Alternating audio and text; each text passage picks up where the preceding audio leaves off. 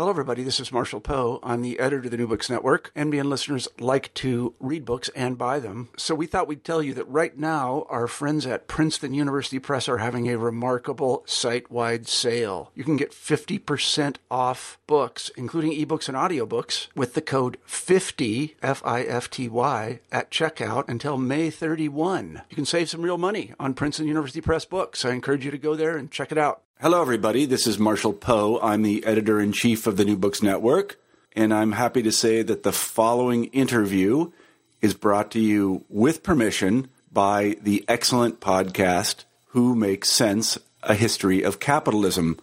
I hope that you enjoy this episode, and I hope that you visit Who Makes Cents. Today, in the wake of the Citizens United decision, we often hear about the outsized role that right wing elites like the Koch brothers or Sheldon Adelson play in the political process as a result of their campaign donations and lobbying activities. But these efforts have longer histories. In fact, many of the most prominent elites had their ideas and practices shaped by organizations like the John Birch Society and the Mount Pelerin Society, and other groups that were part of the organized resistance to the New Deal. Today, we talk with Kim Phillips-Fein about this history and how it revises our understanding of the rise of conservatism in the 1970s and after. You are listening to Who Makes Cents, a History of Capitalism podcast.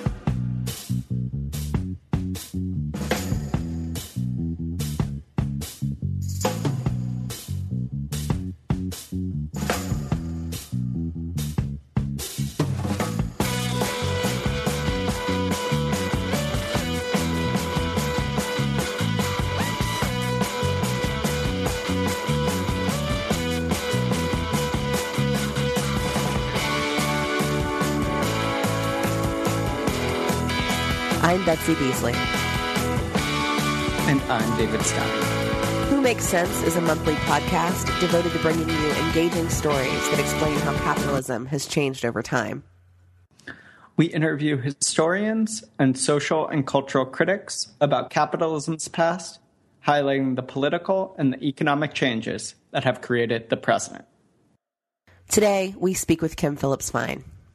I'm Kim Phillips-Fein, and I teach American history at the Gallatin School for Individualized Study at New York University, and I'm also associated faculty with the history department here. Thank you for joining us, Kim. Can you tell our listeners a little bit about what your book is about?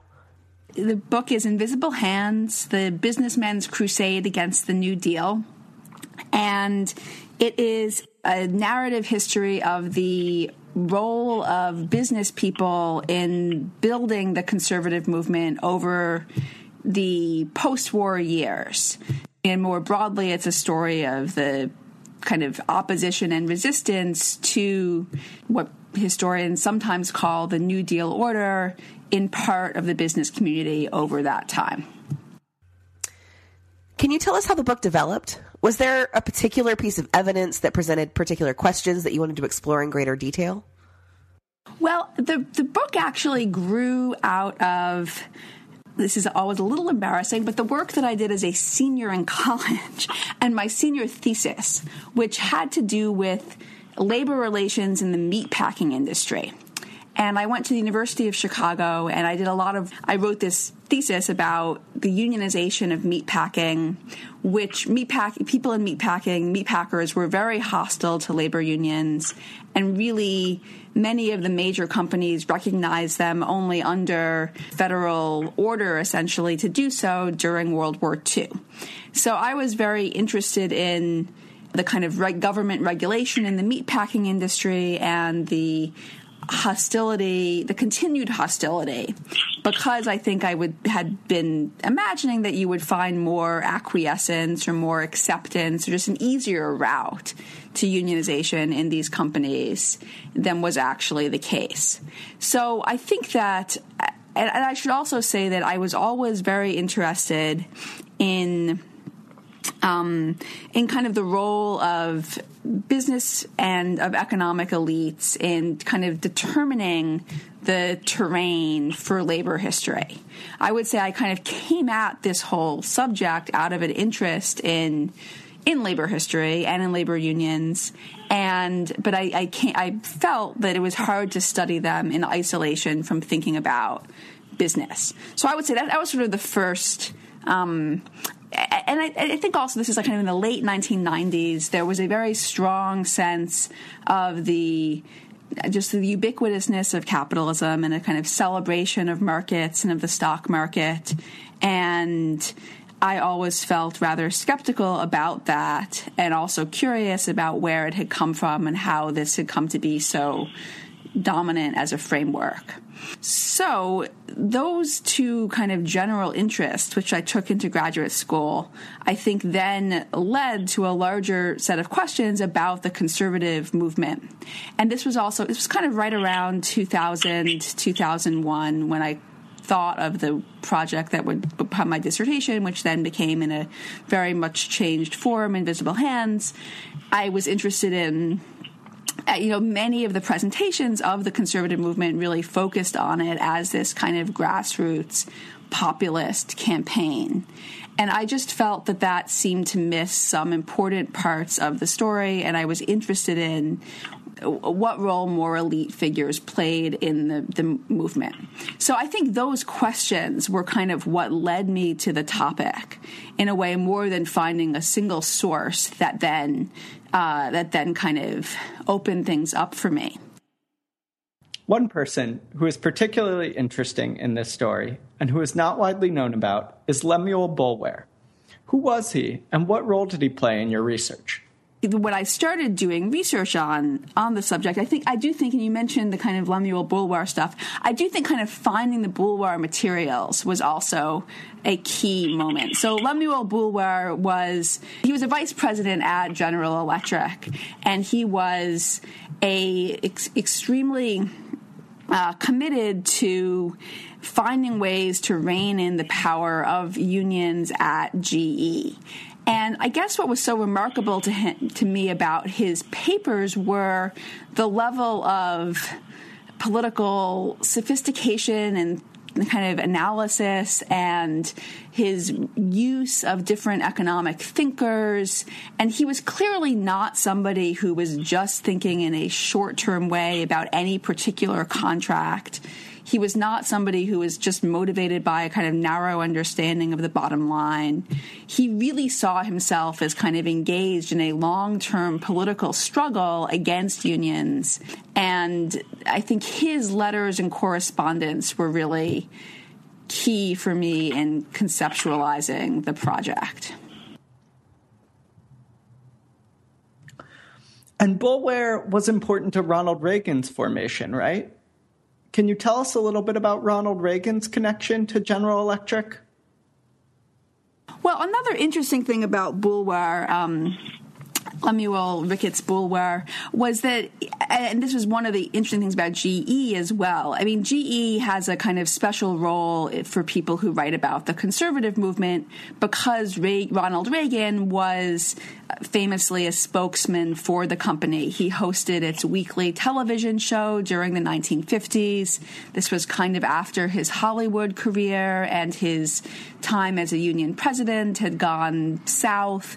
And he, so he hosted the weekly drama, the, the this kind of you know it was a different kind of little movie every week. And he also went around the country speaking to audiences of um, GE employees in a kind of unusual I mean this is he he he was a you know a traveling celebrity basically. He would show up in town. He would speak to the chamber of commerce maybe the local rotary club. And then he would go to the factory and give these kind of speeches about um, about the company and about capitalism and anti communist speeches to groups of workers gathered there. And biographers of Reagan or people who have written about Reagan have picked up on this and written about it. So it's a it's a it's a kind of an important part of the Reagan story that this is one of the places Reagan learned how to be a populist speaker, how he kind of took his politics out of Hollywood and into the sort of common he brought it to the common man.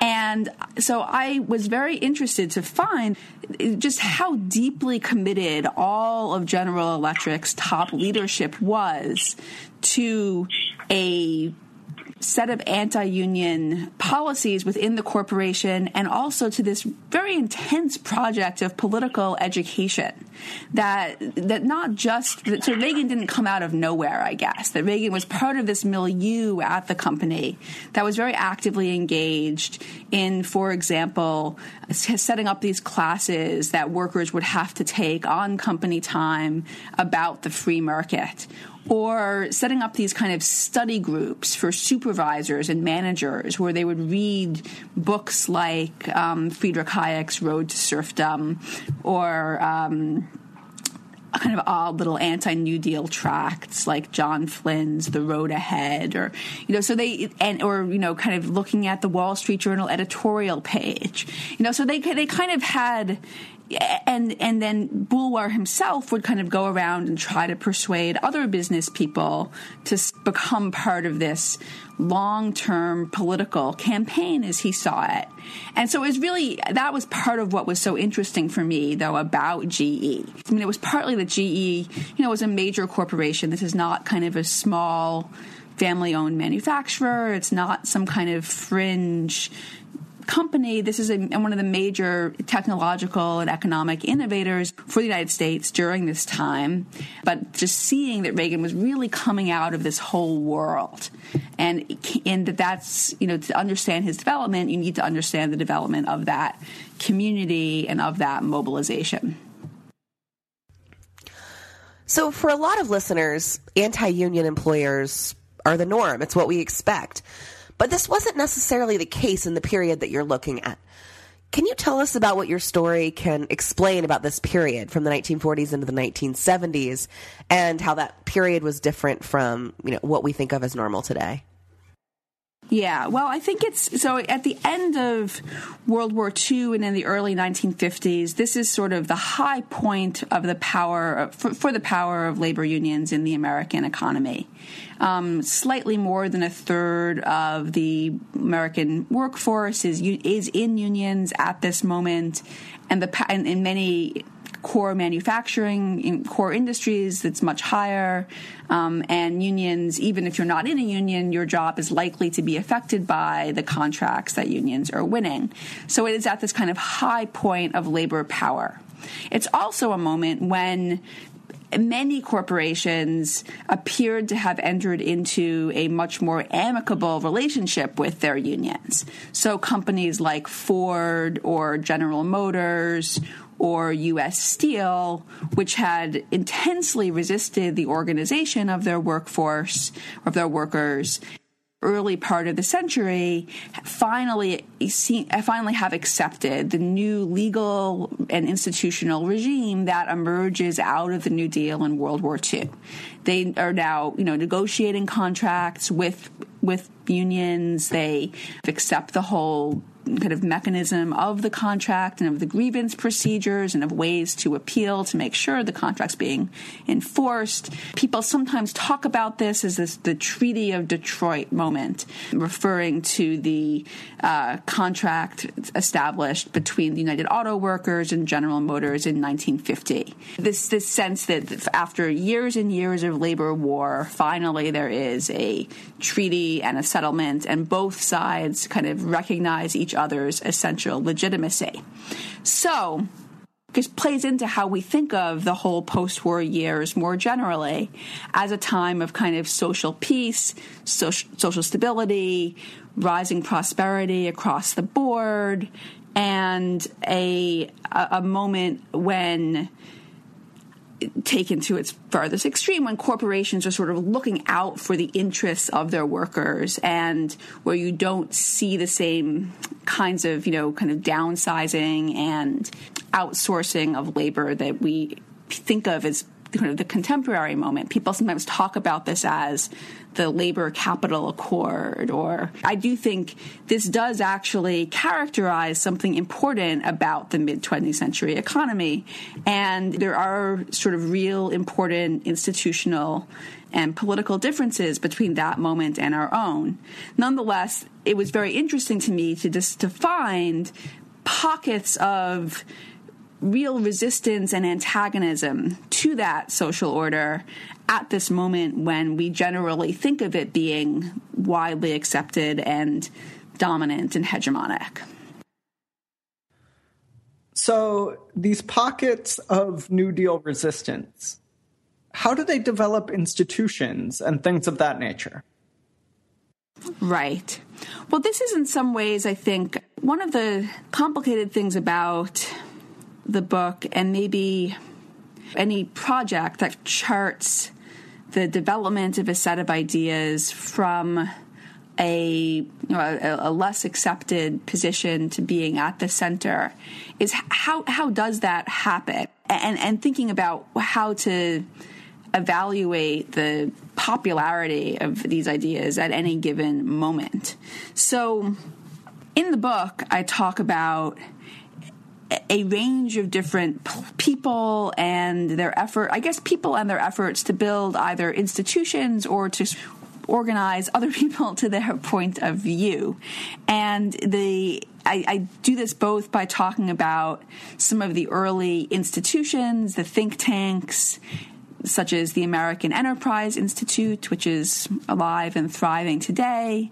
I talk about the Mont Pelerin Society, which was sort of more of a group of economists and intellectuals, which had less, you know, they, they didn't really try to comment on policy so much.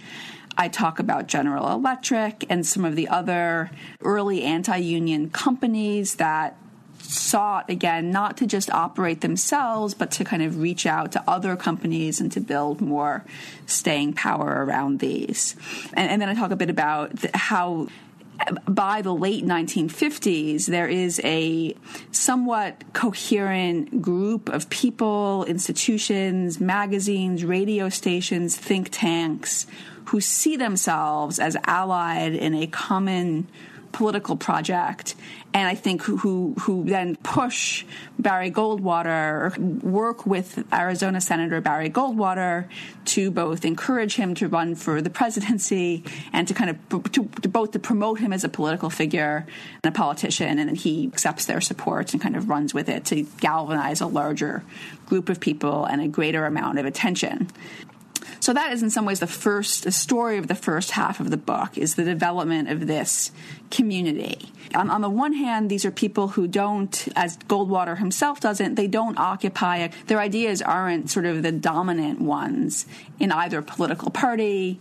They aren't really there's a kind of a strong liberal economic position in the media, in another kind of set of think tanks, and in, among among many business leaders.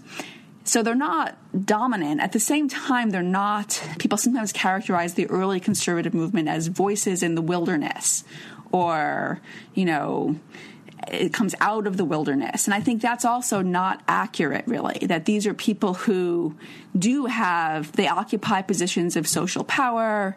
They are not, um, they're a somewhat distinct group from, from different factions on the far right.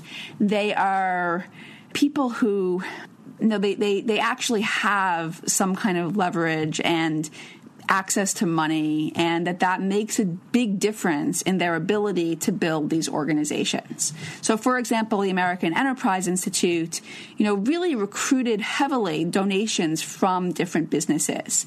And it did so by kind of trying to explain that it was building an alternative economic position that would be more sympathetic to the role of business in the American economy and they're not really on the fringe, nor are they dominant. It's just a question of struggle and contest that runs throughout the entire period.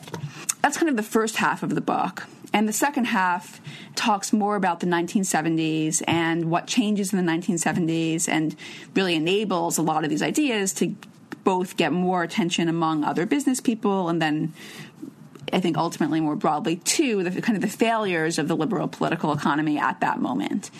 Without that, they had difficulty gaining traction outside of this original small com- this original community. At the same time, that community helped to incubate them and develop them and create institutions that then, when the larger context changed, you know, they could use to, to really develop and take off. What are some of the implications of your argument for the contemporary moment? It's interesting. I have thought, you know, what. So this this book came out in 2009. It actually came out really right at the very moment, maybe like two weeks before Obama's inauguration. So Obama had uh, President Barack Obama had just won the election, and there were both a lot of comparisons that people were making about the New Deal and the Great Depression, and obviously following the panic and crash of 2008, and also, and I think also a sense of kind of the defeat of George W. Bush, and that this meant that conservatism was on its way out. And uh, you know, since the book's publication, that obviously both I think people's kind of hope and optimism about the Obama presidency has been tempered greatly, and the response to the recession of 2008 has definitely not been on the order of it just isn't a new New Deal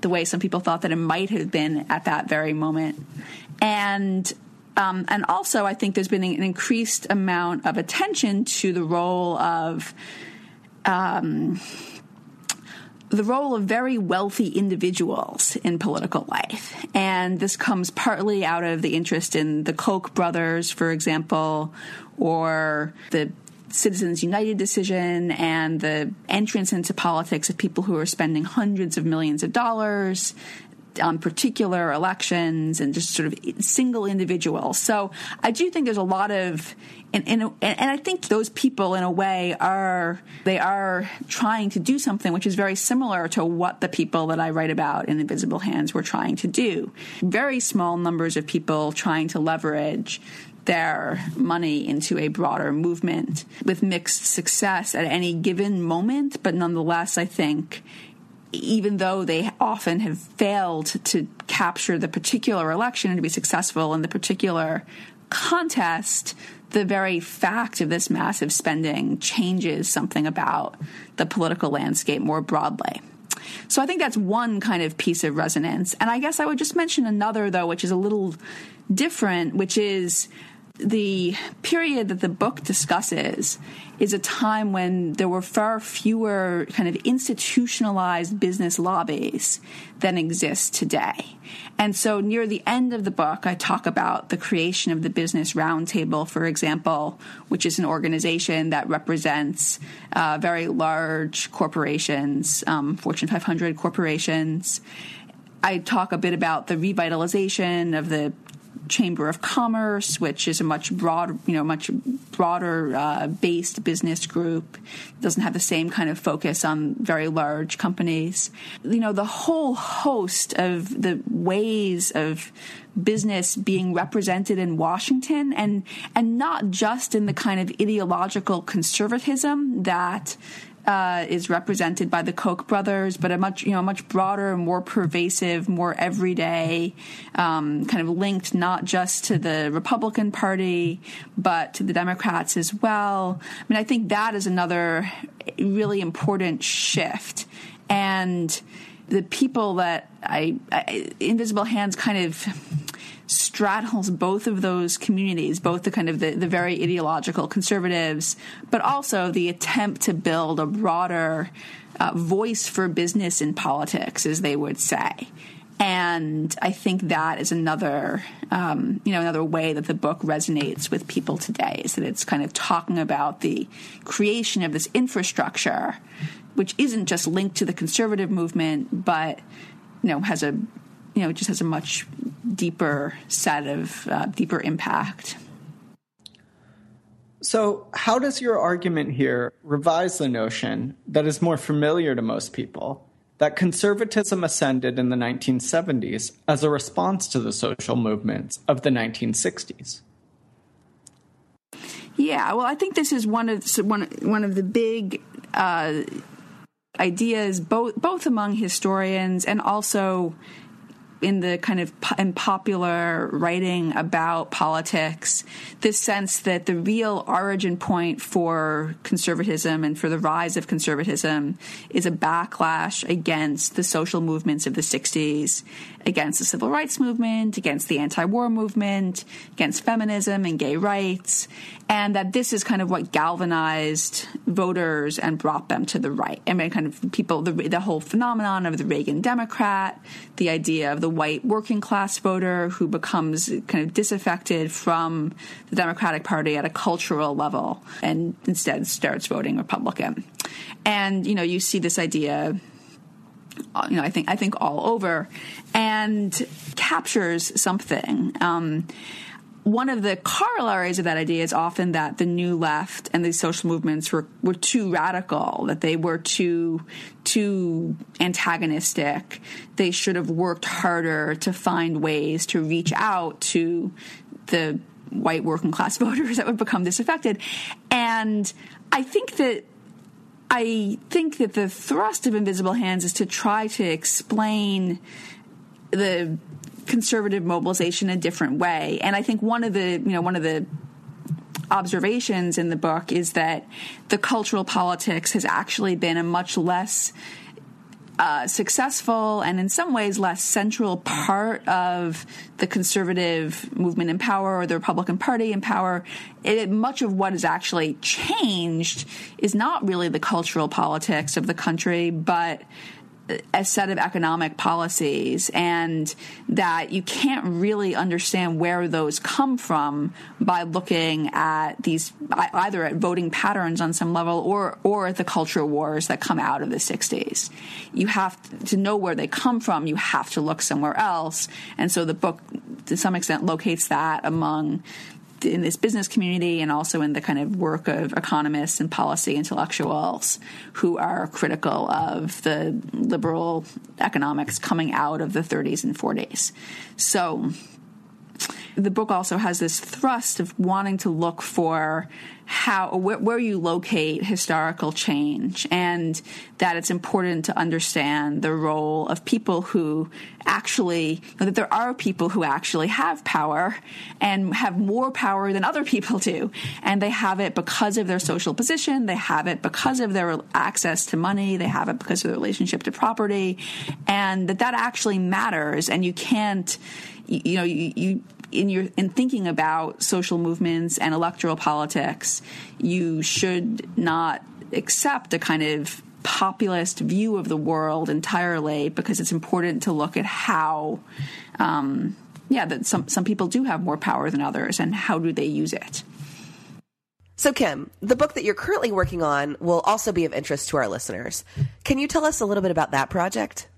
Yeah so the new project that i'm working on is a book uh, tentatively titled Fear City, which is about New York City during the 1970s and the fiscal crisis and near bankruptcy of the city during these years. So it's a very different book than Invisible Hands because it's focused on one place and on a very short time period, um, really in the mid to late 1970s. But I do think the book is trying to explain some of this, to get at some of the same large questions. So, what happened in New York in the 1970s is there had been a very expansive local welfare state in the city. The city got into uh, terrible fiscal problems in the mid 70s where it ceased to really be able to finance the social programs that it was running it then it tried to evade this or get around this by borrowing more and more intensely. Eventually, the banks refuse to lend to the city any longer. This sets off a period where it appears that the city may have to declare bankruptcy. And eventually, the city doesn't do that, but it's it's under a great deal of pressure to cut many of its social programs, to close hospitals, to close daycare centers, to start charging tuition at the city university, which had previously been free. And it does these things, and it kind of changes the the uh, dynamics in the city. So, the book, you know, I think it you know, it's, it's, it's dealing with some of the same large questions about what happened to the, the welfare state at its broadest level, kind of what happened to a spirit of social democratic politics in the United States to the degree that that existed. What happened to that mode of thinking and why did why did it go into decline around the 1970s? I think it's and it, and it also is very interested in the, uh, uh, the role of the financial community and of business people in the city and in kind of trying to transform the city. At the same time, I think the project was motivated maybe by questions that I had coming out of Invisible Hands. One was the desire to grapple much more deeply with the impact of the economic downturn of the 1970s and to think more about what that meant and to see it as a moment of, of real crisis and change and to understand how the kind of politics of austerity and the sense of limits that come out of the recession of the 1970s affect thinking about political and social capacity more broadly. So I think there was a part of me that felt like the story in Invisible Hands was perhaps too linear, that it's kind of tracing the development and successive growth of a set of institutions and of an ideology, but that it was it didn't do enough. I, I I wanted to know more about how the context of the 70s really changes things. The second difference is that the book, you know, in, in New York City, many of the people who were most active in transforming the city were Democrats and were liberals who continued to understand themselves as liberals. They were not hardline conservatives. They were not kind of pure, you know, free market ideologues. And I wanted, and I, I, think this is another question that I had coming out of Invisible Hands, is wanting to know more about how the Democratic Party changed, how did liberal thinking and um, liberal understandings of the economy change in the 70s and afterwards. So it's not just a sense of kind of the a partisan struggle in which the Republicans or the right win, but there's a way in which the broader framework for thinking about political and economic life changes. And that was what I, I think that the, you know, there are a lot of other things that brought me to this story. And I think um, I was very interested. There's a lot of material in the conservative press about New York uh, and kind of hostility to New York. And I was, I, I, which I kind of came across in working on Invisible Hands and partly brought me to the topic. But I, I think there were also these larger questions. You know, it deals with a lot of the same broad themes, but comes at them from a very different direction.